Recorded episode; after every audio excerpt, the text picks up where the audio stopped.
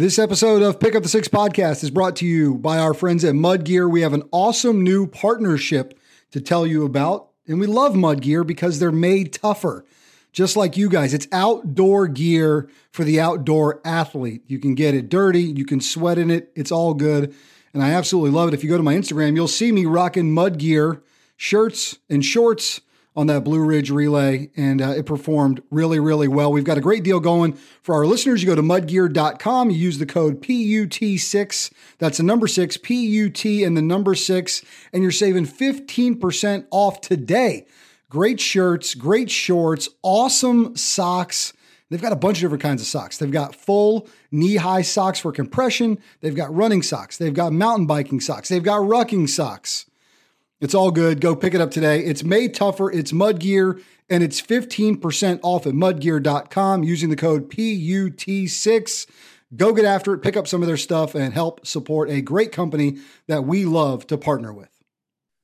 On May 11th, 2005, Josh Appel graduated from medical school. One month later, and he was in Afghanistan. And by the 28th of June, he was part of the now infamous rescue of the lone survivor, Marcus Luttrell. We revisit Operation Red Wings from Josh's perspective, including incredible acts of service before self along the way. This is Pick Up the Six podcast. Josh, it's an honor and a privilege. Thanks for joining the show, man. Hey, Brian. Thanks for having me. I appreciate it. We've been working to make this happen for a while. I'm thrilled to do it. Uh, guys, I, you know, uh, it needs not a lot of explanation if you've been riding with us uh, from the beginning, and many of you have, and we're just so incredibly grateful for that. But we always find a way back to Red Wings. We just we have that hmm. here. Um, our second guest of the show, Lieutenant Colonel Jeff Spanky Peterson, who by the sheer grace of God we got connected, and Spanky shared the whole story of that just incredible uh, yeah. journey and an incredible loss but also incredible resilience. So it's been well documented here on these airwaves, the ins and outs of Red Wings. We had Matt Brady recently join us, who who flew that Chinook, that Night Stalker, that dropped the four guys off to oh, start yeah. the op. Right. I, so just, I just met him. Yeah. yeah. Fact. He's incredible. So yeah. Josh, I'm just I'm just grateful, man, to have you here today to to talk about your part of that incredible story and just uh, and I just want I just lean in for it with our listeners because it's just become a it's become an important remembrance for us here.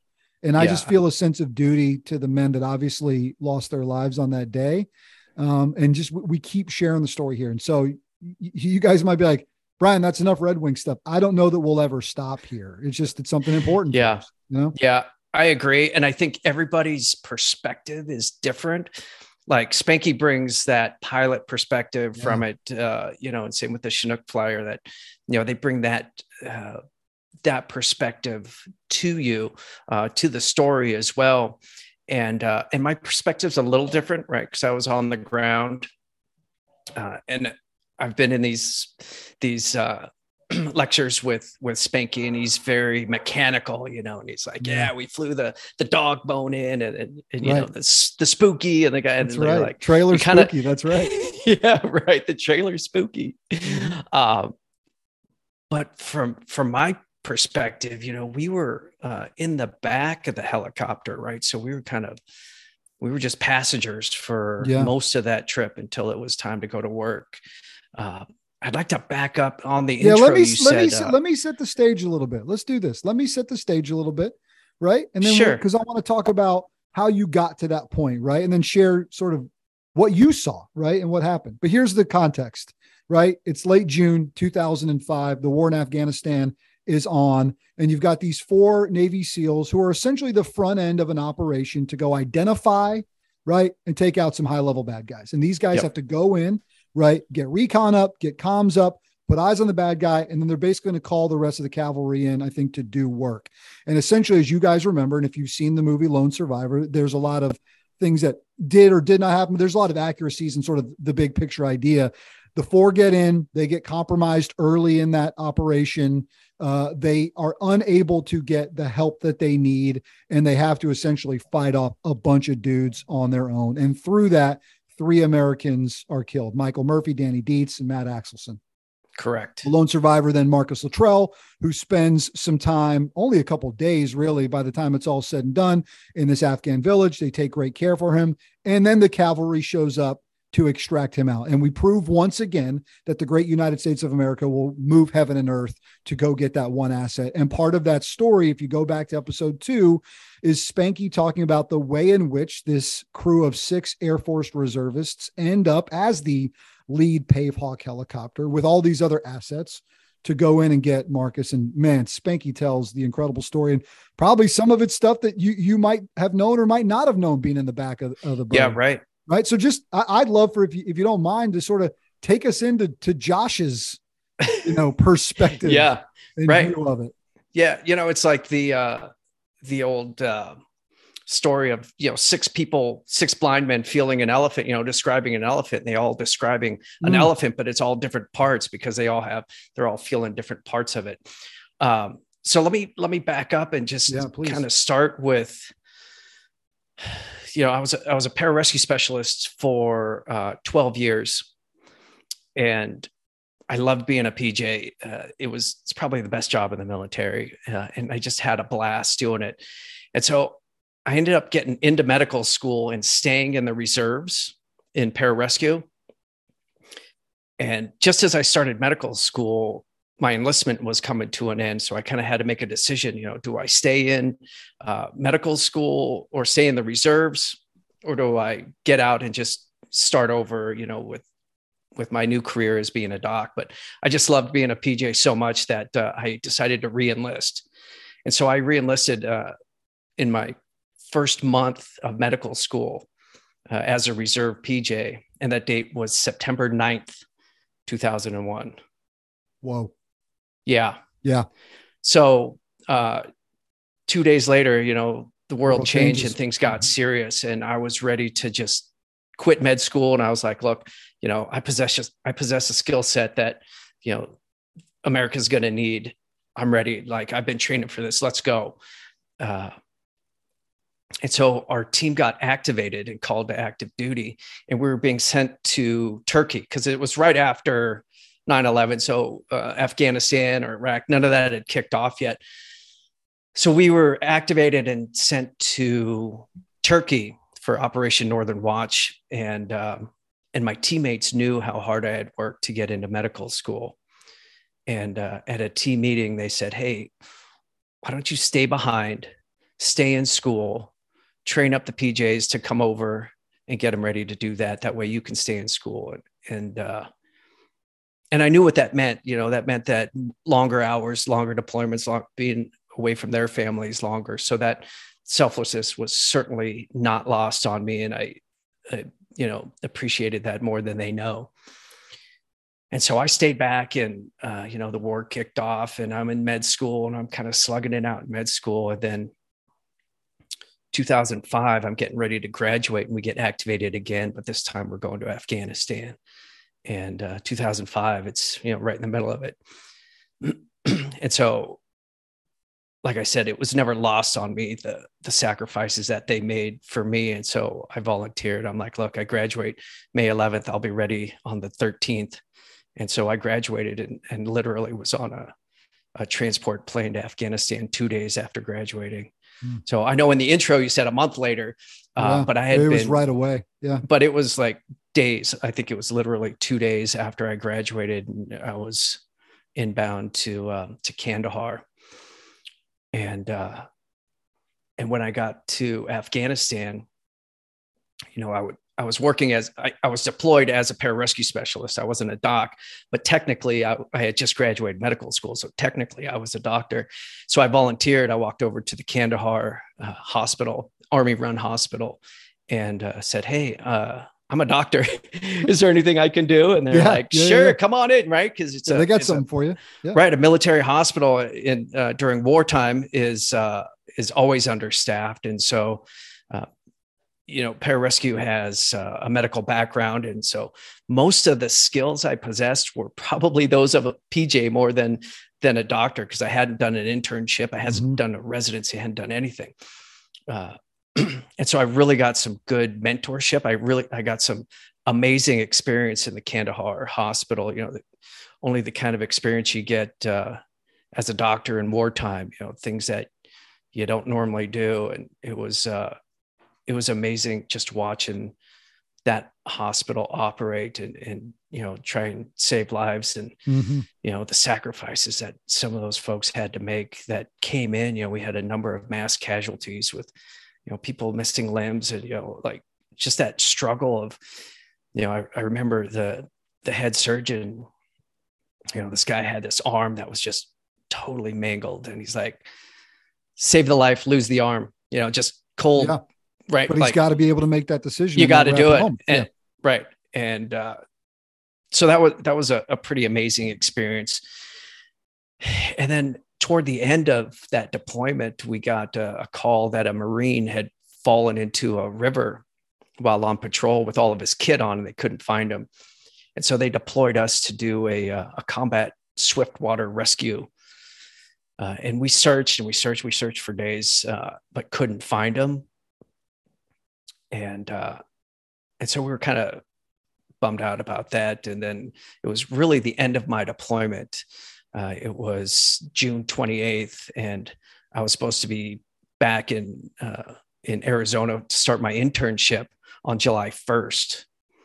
And so I'm literally packing up my gear, getting ready to go to board board the plane, and uh, I'm kind of imagining my new life, you know, as a doc, because mm-hmm. I'm, I'm already kind of got one foot out of Afghanistan. right. Point. I'm already transitioning. I'm like, oh, I'm going to be a doc. You know, I'm picturing something between, you know, uh, Scrubs and ER, you know, the TV shows and, right. um, and just packing up and just kind of mindless. And then my, my radio squelches and says, you know, all rescue personnel report to the top.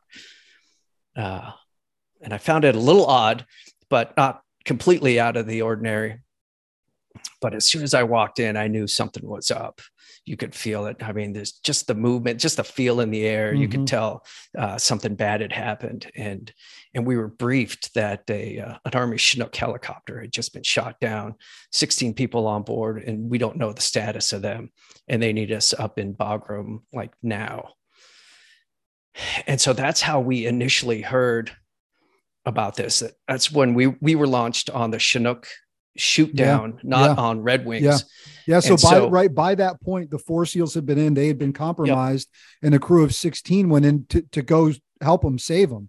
And we lose that crew as well. So that's at the point where then you guys remember Spanky saying that that's the point where you get inserted. So you have no knowledge. I mean, this you anticipate, look, the missions we'll be doing why while here are rescue recovery. You anticipate that but this is the first time you're hearing about what this op was and where you guys are going and, and who you're ultimately trying to go get. Right. So I unload my stuff. I get my head back in the game, and, and we are off to Bagram Air Force Base, a couple hours, maybe mm-hmm. an hour flight north uh, on a C 130, and, and the helicopters follow us. And when we get there, uh, we're briefed that uh, the Chinook was shot down by Taliban forces uh, as they were trying to insert a quick reaction force to rescue this still uh, unknown location of this four man SEAL team. And that's the first we heard about Operation Red Wings. So our, our team got split up and half did a recovery of the uh, of the Chinook, and then half went and started searching for the guys from Red Wings, and we searched all night. We so the Chinook went in and uh, the Night Stalkers they went in during the day. They didn't have cover, right? It, it was just kind of a quick scramble, and mm-hmm. they, they kind of knew the risks. Uh, and unfortunately, it it, uh, it didn't work out for them, and uh, that was pretty devastating, of course. Uh, but we decided to fly at night you know, we use the HH60 helicopters and we're smaller and more maneuverable. And, and so we'd fly at night and just looking for any, any signs of life. Uh, and we searched for a couple of days. You know, we got, we got there on the 28th, we searched the 29th, the 30th, uh, the first, and then on the second, you know, and ev- as every day passes, you kind of start to lose a little more and more hope, right? Because you anticipate that, you know, the the chance of survival is uh, decreasing. And like you said, we we moved heaven and earth to to find those guys. Like all assets were deployed to that site. You know, we had all of the drones, like everything in the Joint Command Center was focused on that. You know, all other operations stopped. And so that was reassuring that, you know, we were doing mm-hmm. everything we could to find those guys. And then on the uh, the second of July, we get we get a break, and uh, a, a village elder delivered a letter to one of the Marine fire bases and it was from one of the the men of Operation Red Wings, Marcus Luttrell, and he said, "I'm injured. You know, I'm being sheltered, but the Taliban is uh, trying to get me. I need rescue." And uh, and so we had to figure out how we were going to do that, and uh, the the commanding officer was a, a Navy captain and he wanted uh, the Air Force to put together a rescue package and the Night Stalkers, the Army Night Stalkers, to put together a package, and uh, and then brief it, and then he would decide who mm-hmm. would go. And a number of times during this whole thing, I just felt like we were kind of just going through the motions because it wouldn't this wouldn't really happen and i don't know if that was more of a defense mechanism about what what i might be getting myself into or right, right. or what uh, but often a, a, number of times i'm like yeah, there's no way this is going to happen. Like there's just too many things going on. Like we've already lost 16 people. Like they're not going to send us into this dangerous situation. Uh, so the night stalkers present their their plan and then we presented our plan and our plan was to go in at night and and use kind of speed and agility goggle uh, up and do all that yeah. Right all at night, try to avoid any contact. Uh, although we knew it was heavily populated with Taliban forces at that time, they didn't have night vision capabilities. Unfortunately, they do now, but that's a whole nother topic. Uh, yeah. And so we ended up, we're presenting and then the navy captain I, I can i can close my eyes and picture his face says air force you got the rescue and that was probably the first time that trip when I looked around and I was like, holy crap, really? Like yeah. this may actually happen. Yeah. Uh, and so then we had uh, another meeting to formulate our our plan. You know, like who was going to execute this plan, and uh, there was a whole bunch of PJs on station by that time, and there was a group of us, and we all met up, and um, and we knew this was a big deal uh, everybody knew that like this was kind of a mission of a lifetime and the, the margin for error was pretty low. Mm-hmm. Um, and so once again, you know, we had a team meeting and when they're kind of deciding, you know, who should be on this mission and who should do what, you know, they, they looked to me and, and said, I should be, you know, on that bird that, that picks Marcus up. And part of it, I had to be the fact that I, you know, was clearly the highest trained medical right. person. Well, you knew he was going to be in rough shape when you got your hands right. on him. Yeah. Right. We knew that help right away. Yeah. Yeah, but certainly I wasn't the the most senior PJ, and I certainly wasn't the best PJ, not the best operator. But uh, again, I was just humbled that they would choose me to to lead that mission. Mm.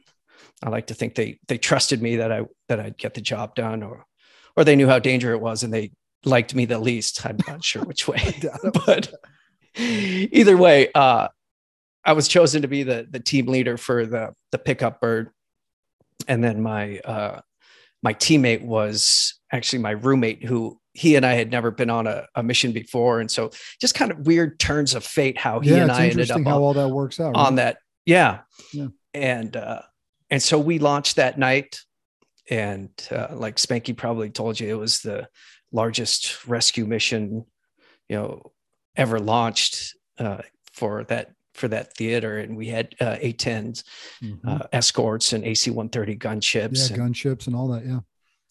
And I remember flying in. Uh, it wasn't too long of a flight, but just thinking, you know, like, please let me get through this. You know, let me not disappoint. You know, my teammates, not let my teammates down, and let you know. I hope we can get Marcus because I know he's in bad shape, and and we knew the Taliban were closing in. We, I knew we had a really small window to get him and over the radio, you know, I kept hearing the squelch, you know, the, the, reports, you know, known enemy position and, you know, to the north and then to the south. And I was like, there's no way they're going to send us into this. It's just too hot. You know, they've already lost 16 people. And, uh, and I just remember being nervous and just this un, uneasy feeling, and then wondering, kind of curiously, if if I was more nervous that they would send us in, or more nervous that they wouldn't send us in. And then we got the call, and they're like, "You're cleared to the LZ," and then it was just kind of like locked in and eyes on, and, and time to go to work. Uh, life upon arrival to the LZ is not ideal. Uh, and Spanky recounts the incredible effort. Uh, and we've talked about it before. Uh, in the movie, Marcus is picked up in the light of day in kind of what looks like an open field in this village. In reality, you're not but feet from the edge of a cliff in the dark of night in what ends up being a brownout. And Spanky talks about seeing this clay pot off in the distance and using that as his guide, as if he's back on the porch of his grandmother's house. Um, and it's incredible. And I'm like, shit, they should have put that in the movie. I mean, that was sounds amazing. From the seat you're sitting in, that arrival to the LZ, uh, which, oh, by the way, all happens probably in the span of about a minute, maybe this craziness. How much of that do you know is going on, right? What, what what's happening for you in that seat? What are you preparing to do? Yeah. So I have no seat. Uh, we're PJ's in the back. We're essentially cargo, so we're strapped in um, with a tie down strap, not with a tie down strap, but with a with an anchor. Mm-hmm. Uh, and so we're just sitting on the floor, and you know we're up comms with the with the helo, and we're seeing what's going on. And I'm looking out, and I'm like, where are we landing? right? Because I got the same intel that Spanky did. It was supposed to be this big thing. We're supposed to land here. Then the survivor's going to be out at the two o'clock position and everything's going to be hunky dory. Uh, who, hey, who are you guys talking to in that moment? Is it the Rangers that are down there securing him? Like, who, who are you in comms with that says he's going to be here? Right. That Who's was got eyes on him at that point. Nobody. That's predestined. Okay. That's predetermined. Wow. But we're talking with the A10s who are lighting up that whole ridge with tracer fire. Yep. Uh, we're talking to the C-130s. We're talking to uh, command back at, at Bagram okay. as well. So there's a whole bunch of noise going on, right? Bagram's the one that ends up clearing us in based on the uh, on the details from that alone is incredible. Right. Amazing. Movement. Yeah. Right. Just how you don't get people running into each other. And anyway, I had I had the easy job up until then, right? I was just a passenger in the back, and um, I was sitting off to the left side, and my uh, teammate was on the right side, and and we're listening to the radio chatter, you know, within the helicopter, and uh, you can hear Spanky say, "Oh, brown out," and then I'm looking right, and there's a there's a mountain and then I'm looking out my window on the left and I don't see anything, right? Because there's a sheer cliff. And I keep thinking, I'm like, where are we going to land? you know, right. uh, I know there's a bunch of dirt in the air, so we're close to ground somewhere. And uh, and then I hear the uh, the flight engineer on the right side uh, say, "Stop right," right, and there was a tone to his voice that uh, you know everybody's supposed to remain calm, but you could tell there was a tone like "Stop yeah. right," like yeah, yeah, because yeah. we were about to hit that side. Is that the, the guy that's up front with him, or is that a different guy? No, that's uh that's the different guy. So there's the, who was the who was the flight engineer? I forget what Remember? his name is. Was it the guy that was in Vietnam or is that a different guy? Yeah, yeah, yeah. Uh, right? Uh, Cusick. There you go. Yeah. Maybe right. that, you like having that. I, am always amazed. 2005, you got a guy who was in freaking Vietnam. Yeah. On the right. aircraft with you guys, which was part of the story I think is amazing. Yes, indeed. Uh, and so we hear stop right and then I feel this like kind of shift off to the left, and I'm like looking over the cliff, and I hear stop left, and uh, and when we kind of settle in, and then just boom, boom, like we drop down, and as soon as I felt the tension come out of those those wheels, you know, I was like, go, go, go, and so my teammate threw open the door, and and he was out, and I was right out, I was out right behind him. Uh, but with all the dust and the dirt, you know, the chaos, you yeah. know, the cliffs and everything, you know, the, the survivor's supposed to be at the two o'clock position, but there's nothing at the two o'clock position. There's no way. Uh, and so we're scrambling. We're on night vision goggles, you know, with the dirt and the dust, and we know there's bad guys in the area. And, and we see off to the six o'clock by the rotor, two figures approaching. I'm like, uh, good guy, bad guy. I don't know how many times mm-hmm. I said that, you know, good guy, bad guy. And, uh, you know, I brought my weapon up and safety's off and, you know, good guy, bad guy. Then I see that they're in Afghani garb. There's two of them, a big guy and a smaller guy, uh, both in Afghani garb. You know, the white kind of the man dress that they wear. Mhm. Uh, good guy, bad guy. I don't know yet, and I'm like, I can't let them get to the helicopter, right? Because they could have a grenade, they could have an IED, whatever. Uh, so my fingers on the trigger. I'm taking the tension out of my trigger, and I see that one of them's got a rifle. So I'm aiming at the big one with the rifle, and good guy, bad guy, good guy, bad guy. And then I hear, you know, oh, it's your precious cargo. Like, whew. right, safety on, weapon down, and like Mhm. my teammate authentic, authenticates them. You know, there's two of them. Like in the movie, you know, they had the big scene with the with the kid, and they're Yeah, like, oh, yeah, yeah, right. Like we don't have time to sort this Sure, out. Like sure, so, we grab them both, we authenticate them, and we pull them on board, and then we're like, go, go, go, and uh, Spanky takes off and gets out of there, and and oftentimes the this is the most dangerous part of the rescue. Because like in Vietnam, they would lay what they call a SAR trap, where they'd let you land, they'd let you recover the, you know, your survivor. And then as you're taking off, They got boom, they blow you out of the sky. And so everybody's head was on a swivel and, you know, high tension, uh, high, high tense environment right there. And, you know, we're, we're scanning, we're making sure, you know, the A10s are, are doing their thing. And we get up and once we clear that ridge, you know, we start working on Marcus. And I, I just remember looking at him and just thinking, man, I've never seen anybody look so beat up and tired. I mean, he just, Yeah. you know, just Yeah. broken. Like, Yeah. He was just so tired looking. And, um, I mean, so it's just one kinda- thing, right? Like, it's one thing to have survived the firefight alone, to Right. go through everything his body physically goes to. I think he bit his tongue in half, right? He goes through all this incredible, I mean, just physical wear and tear, then to arrive to the village and have whatever happened to him there. I mean, yeah, and, and then within seconds of potentially finger all the way through the trigger if you don't know who they are in that moment. right. It's absolutely incredible. And it's part of the story that, you know, that every time I hear it, I just get chicken skin because it's like even till the last moment before you actually get your hands on them, you're still never sure you're going to be able to get them. So Right. take me back in, right? Like, I mean, just because he's a big dude, right? But He when you got him dude, on the right. bed of that pavehawk and you guys are out there, I mean, just yeah, how rough a shape was he? We can see in the movie what it's like, but I'm sure that doesn't even do it justice. No. And so once again, there are no beds, you know, in the back of a HH-60 uh, Air Force helicopter. There, he's on the floor, Yeah. just with us as well, right? And so we're just checking him out, making sure you know vital signs, everything are okay, and we're flying him to uh, a Marine Fire Base to transload him to a C-130 to get him Yep. uh, to uh, to the to the hospital, right? And so we finally land in uh, Jalalabad, I think it Mhm. was, and uh, and then Is that where you finally, had to drop his dude off? Because we all remember there's two. You you, you grab two dudes, guys- You right. grab two dudes, right? One's Yeah. a seal, the other one's not. The little guy wasn't supposed to be with you, no, right? so we dropped him at uh, at a fire base as well. Yeah. and uh, that's funny. I, I don't remember if it was the same fire base, Yeah. or not.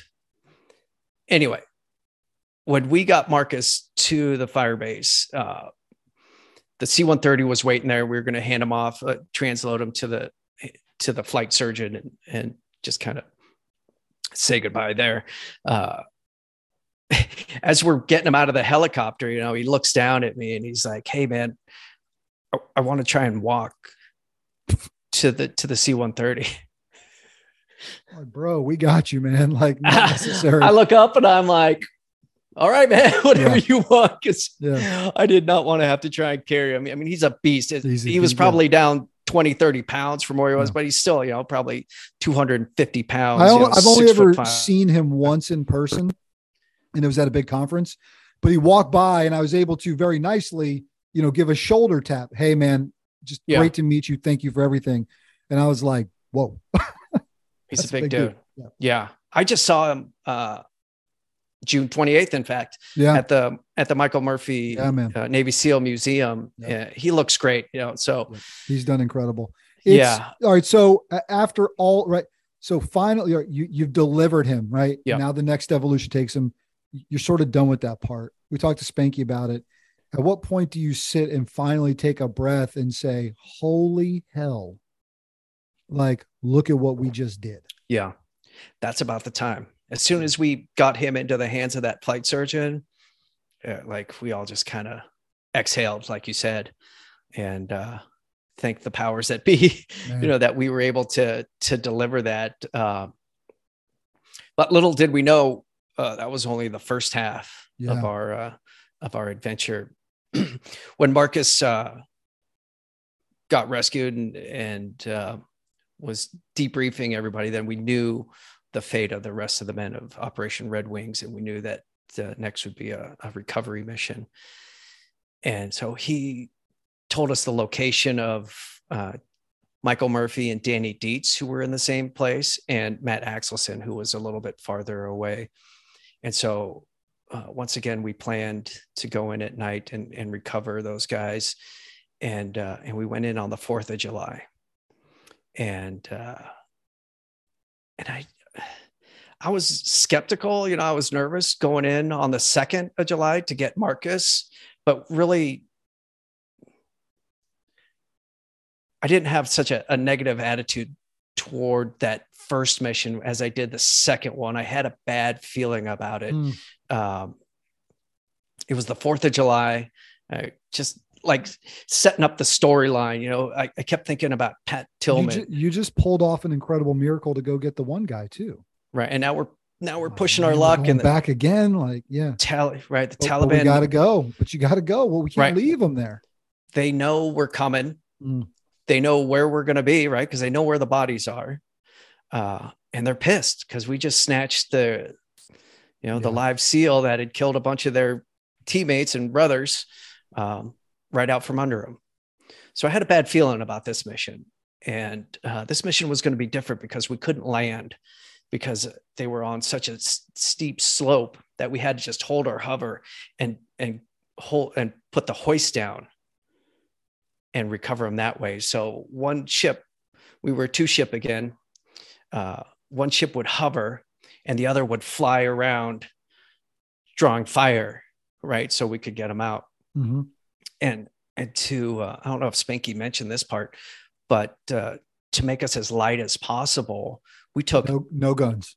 everything, everything that we didn't need, we took out. Yeah. So the miniguns, all the ammo, but also the Kevlar flooring. Like that stuff is heavy. Uh, but we decided that we are going to go without it because it really weighed us down. And so we had no protection. We were 100% reliant on, you know, the, the weapons that we carry, our personal, uh, you know, M4s that you know aren't going to do much in a helicopter and then all of the uh the support ships and so i remember watching the you know the tracer fire as as we're going in and, and thinking you know these are the coolest fourth of july fireworks ever you know right. but they're going the Show- wrong way right They're show going them what's up. Yeah. they're going down instead of up, um, Mhm. which I guess is fortunate. Uh, and so we we ended up get, getting uh, Michael Murphy and Danny Dietz on that mission and, and bringing them up and then covering them in there Mhm. in the flag as soon as we Mhm. got them up and then bringing them back to to Bagram Air Force Base where we were met by practically the entire base. You know the Yeah. chaplain services and everybody just repatriate repatriated of it. It was it was something to see. Um, And you got we got back we got Axe a little bit later, right? So actually, yeah, yeah, So- a couple of days later, and I wasn't I wasn't in on that yeah. on that mission. Um, help me with the details, right? There's there's an American on the ground with the bodies, right? Has Yeah. secured them. a ranger Wait- team. Ranger team, and if I'm not mistaken, the guy who found and was with Murph, I think spent a couple days with him, Yeah, day or two with him. But then you drop in, pick him up, put your hands physically on him, and carry him up into the helicopter. Is that So is that they- how that kind of work? How's that work? yeah. So we lowered the hoist with a basket, right, with the Stokes basket. Yep. Right, and then put him in, put him and Danny both at the same time, and then brought them up, and then and then got them on board.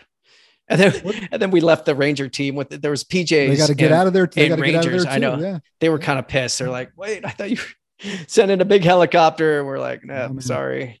So they they were in the field like for days after yeah. that as well. Yeah, those guys, those like, guys are incredible. I mean, yeah, th- that's a and that's another part of the story I want to tell at some point. So if you know those guys, we'd love to tell their story as well because I think that's that's a pretty incredible part of the story. Yeah, for sure. Humble servant, right? That that guardian. Guardian. There. Yeah. The, what's the I what's the weight and the emotion of seeing that hoist come back in, seeing that basket come back up and taking off, knowing we, we got these guys off the battlefield and we're taking them home where they belong. Yeah, that yeah, it, it sounds cliche, but you don't really think that at the time, mm-hmm. right? It, it's it's after all the the business is done that you can kind of sit back and reflect and and just kind of absorb what had happened and what had transpired. Um, another reason why the that Fourth of July mission was I had such a bad feeling about it is that the day before we had what's called a ramp ceremony for the for the Chinook uh, crew. Mm-hmm. So everybody lines up on the on the flight line, and they bring the caskets out, each in a Humvee, a flag draped casket, uh, and they load it on the the C one forty one, I think it was, and take them to you know stateside. And so everybody turned out for that ceremony, and, and you know I'm watching as you know 16 Humvees go by with each with a flag draped casket on it, and just wondering, you know, is there is there going to be another one of these ramp mm. ceremonies mm. in a couple of days? Uh, so that really brought the severity of the situation home, right? Because I'm sure when those guys launched, they they weren't anticipating that happening, um, and it just really hammered home, you know, how vulnerable uh, we are, and really how I don't know, like luck. I don't know what you call it. Yeah, but uh, yeah, divine intervention, something. whatever you want to call it, right? Yeah, um, things intercede. So yeah. It was not lost on me. And the fact that I'm standing here talking to you today is not lost on me. I feel a, a responsibility. you could see, you know, yeah. even so many years later, it's still still affects me. I I feel a responsibility to those guys. And um and really that was how Memorial Day Murph was born yeah was really that desire for me to make some sort of sense of all the death and you know all the just disrupted families you know all the heartbreak for what you know and especially with the uh, with the the abandonment for lack of a better term of afghanistan yeah. you know i've it's really been hard on me and that's really why i'm coming out and i'm talking about this because people need to know that that's not who we are you know yeah. that we risk everything to get those guys and that we don't abandon people like uh, i know we did in afghanistan and yeah it's hard, I, it's hard I've to had, fight that.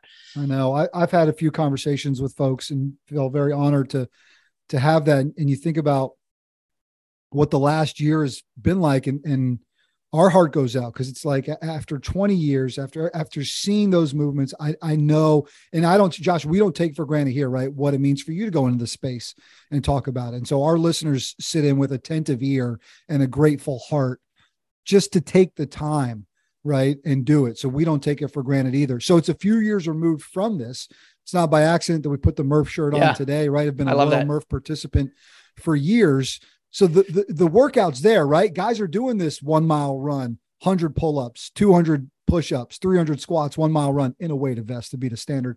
Um, but at what point is it like, let's make this a thing? Let's do yeah. a thing here. Tell me about the genesis of that because I think it's incredible your role in that. It, it's it's been amazing. You know, uh, I'm an ER doc. I uh, I've done a a number of things. Uh, being involved with the genesis and creation of this American tradition has been the greatest thing that mm. I've ever done. Right. It's just, it's so uniting. Uh, and it's so amazing to watch that uh, I'm, I'm completely humbled that it has gotten as big as it has. But when I got back, you know, uh, I started my internship and, and I was, you know, as quickly as I was in Afghanistan, I was back and into a medical internship, which is a great way to uh, to delve into something so you can completely not think about what the hell just happened to you. Mm-hmm. Uh, and so I was knee deep in that. And then I started doing CrossFit in 2007. And uh, and the CrossFit gym had this lead, had this hero WOD board on it. And I was like, oh, Murph. I was like, I wonder if that has anything to do with Michael Murphy. And so I looked it up and I was like, sure enough, you know, Michael Murphy. And so I told uh, the owner of the gym, I was like, hey, you know that Murphy? like, I I was kind of involved with, and he thought that was uh, really cool. And so we did Murph on Memorial Day. Or actually, I did it on Memorial Day. There was like a hero WOD and I picked Murph to do on Memorial Day. And and uh, and usually Memorial Days for me had kind of been uh, sad and depressing. You know, like I'd end up just drinking and sitting around and you know, kind of feeling sorry for myself. And, mm-hmm. um, but not this Memorial Day. This Memorial Day, I went out and I busted it out, and I I was exhausted. Right? You, yeah. You know, I. Oh yeah. It's a it's a verb. You know, you were murfed. You know, oh, yeah. like you oh, felt yeah. murfed. Oh right? yeah. Uh, Every time. And it was uh, it was amazing, and I was like, I'm going to get people to do this. And so next year we had the whole, like everybody at the gym do it uh, just to see if we could recreate kind of that vibe that I got. And it was, mm-hmm. you know, it was synergistic, right? Because everybody's cheering for each other and rooting for each other. And, um, and that's when I knew I was like, this is, this is something. Yeah. And that was in New York. And then we moved, uh, my wife and I, I, I got married and we moved to Tucson, Arizona. And so I brought the idea of Memorial Day Murph to that gym to see if we could recreate it and, and, uh, and see. And then so we did it as a gym. I think it was probably 2009. And then again in 2010. And I was like, this needs to be a national thing. Like this. Yep. It is just such a cool experience uh, that I think people would be behind it. And uh, and so I had plans to just use Facebook and um, and the CrossFit network to to get the word out. But I wanted to touch base with Mike Murphy's dad, Dan. Yeah. Yep. Um, Incredible. I was, Incredible I was like, if I yep. if I'm going to do anything in your son in his son's name, you know, I'd like you know, like to get his blessing. And so I contacted him, and I had never talked to him before. I don't remember being ever being so nervous talking to somebody. I felt the know? same way. I felt the uh, same way. Yep. Right. And just uh and, but, but he's just so gracious and you know any sort of information he could get about his son and so i told him you know that when we got him on board he was covered with the flag and this and that and then of course you know it's like oh by the way i got this thing you know everyone's mm-hmm. trying to trying to sell him something and so I, I i pitched it to him and i said i'm i'm not going to do this without your agreement right without your concurrence and so he said let me see if i got this right you're going to ask people to pay to do Michael's workout at their own gym. I'm like, yeah. He's like, yeah, good luck with that. you know, he's like, yeah, sure, go ahead. Yeah, sure. So I don't know if he thought I was harmless or thought I don't know.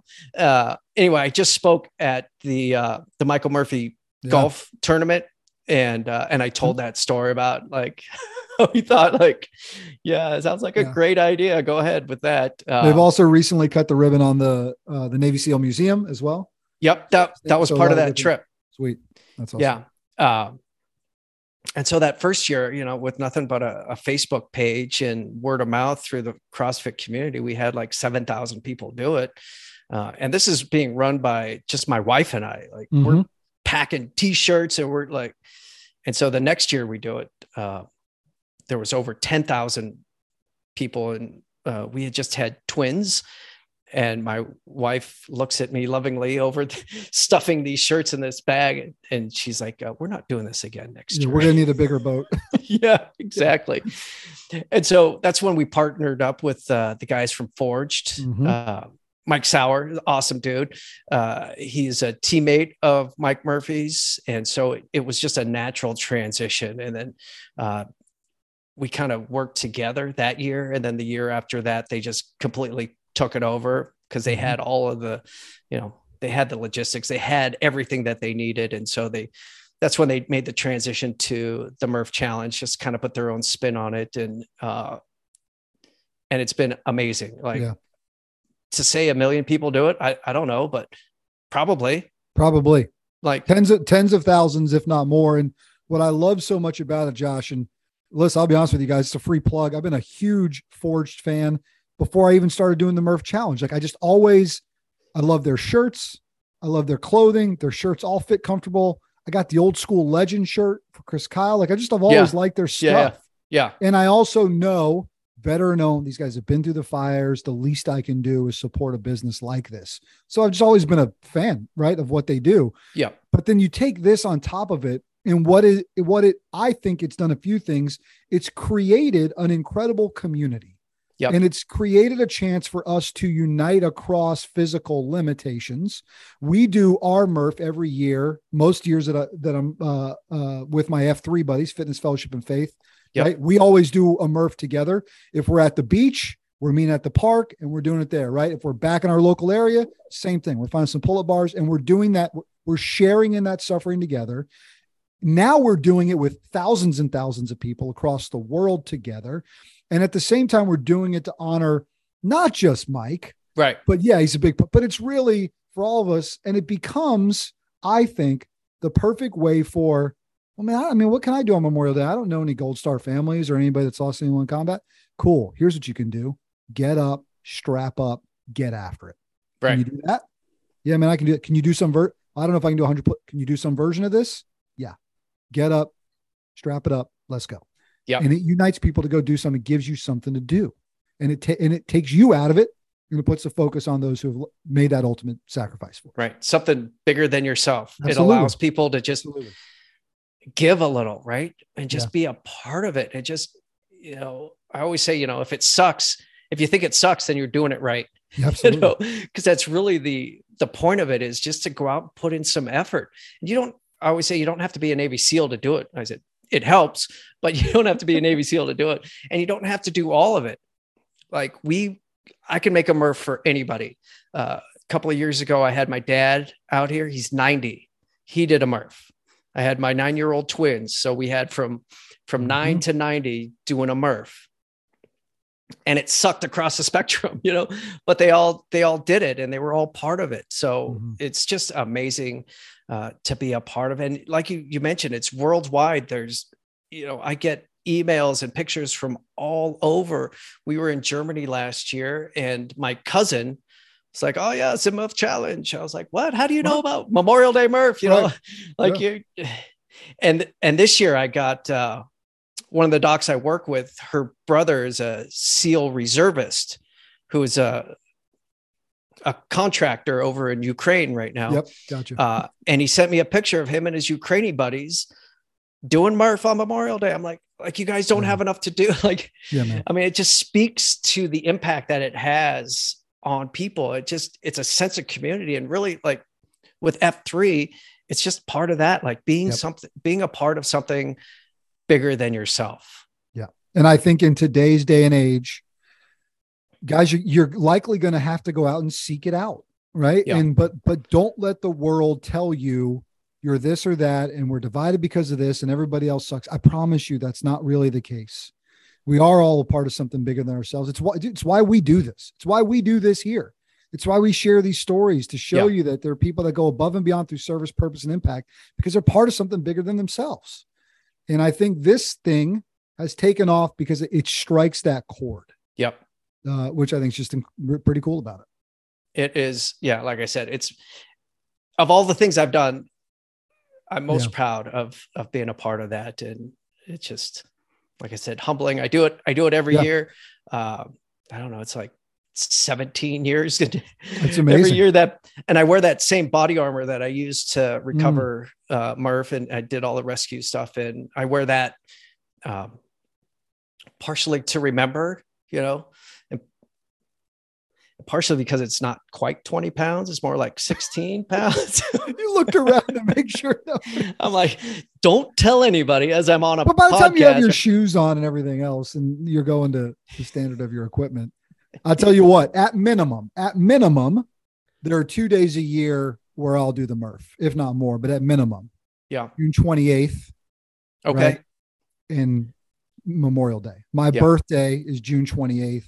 Oh wow. So when I talked at the front end of the show about that connection to Red Wings, I just I just feel a personal sense of duty and I wasn't even connected to it Yeah. like you were. Yeah. Uh, and so all my F3 buddies know uh, you know, if Jodas is queuing an F3 workout on on June 28th on his birthday, uh, look out. Good chance we're heading a mile down the road and we're going to find a place to do some pull-ups and then Yeah. so just just be be be ready on 28 June because we're coming in hot with it there, and then we'll come back. You know, we'll have done it Memorial Day. You can do it again after that. So I look for those two days to take a little time and and remember those guys specifically, but I think it speaks to the broader too. Yeah. Of Right? course. Thousands of Americans who have laid it down for us. So you and I can sit here today and do this.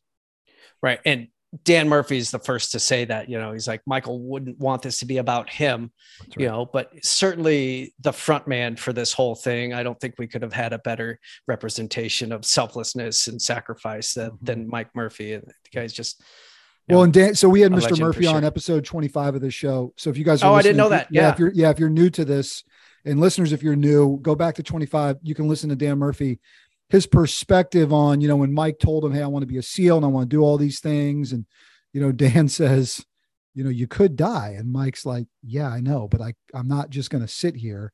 And then Mr. Murphy's incredible perspective on, you know, what could have happened in the battlefield. And he says, Look, Mike did what he did.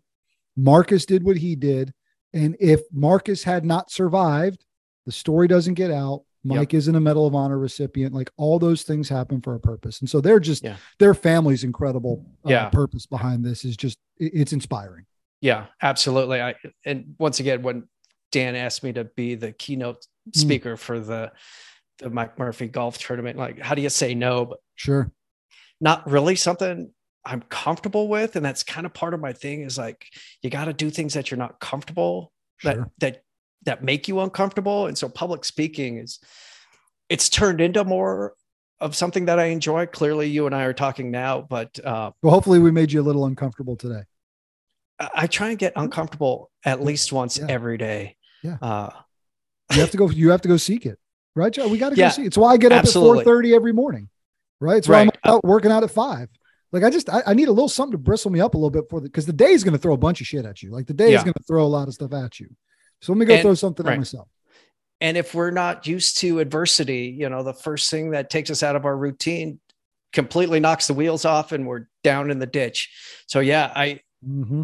i like i said i look forward as well and and try and get uncomfortable at least once a day i say my phrase is you know we live at 72 and fluorescent. And that used to be you know because we used to work you know like i work in a hospital and every day Right. it's 72 and fluorescent.